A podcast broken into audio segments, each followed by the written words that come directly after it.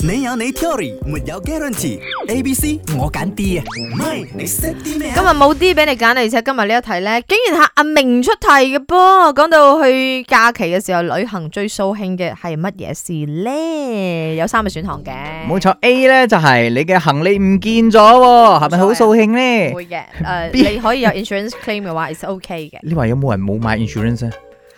誒，接落嚟呢一個 WhatsApp 嗰個人 係冇買 insurance 嘅 O K B 咧就係天氣唔靚啦，C 就係想去嘅景點冇開嘅，聽下睇。我想問佢點解係成日都旅行，佢竟然係咯忽略最咗。基本嘅一定你要知買。邊個咩？？你知邊個我咩？唔知邊個。好啦，聽下就知 啦。你識啲咩啊？ 放我嘅話，哦我真係好想揀 A 加 B 加 C。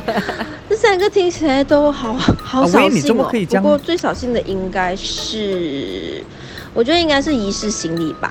就是你所有的東西都有 plan 着去了之後，然後又中途不見掉，就感覺自己的所有東西第一步驟就被打亂。應該是 A 吧。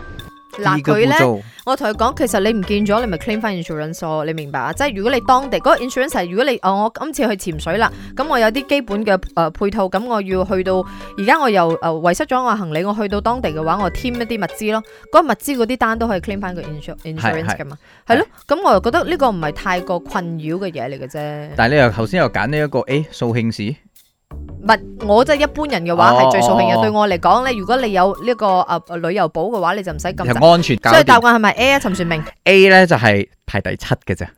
竟然。啊，其他啲係排第十一啊，同埋十三係咪？ 想去嘅呢個旅遊景點冇開，係排第六嘅咋。之後最高第一最高就係天氣不佳啦，天氣都唔可以 control，你哋做咩要咁？所以咪掃興咯。你有你 theory，沒有 guarantee。A、B、C 我揀 D 啊，唔係你識啲咩啊？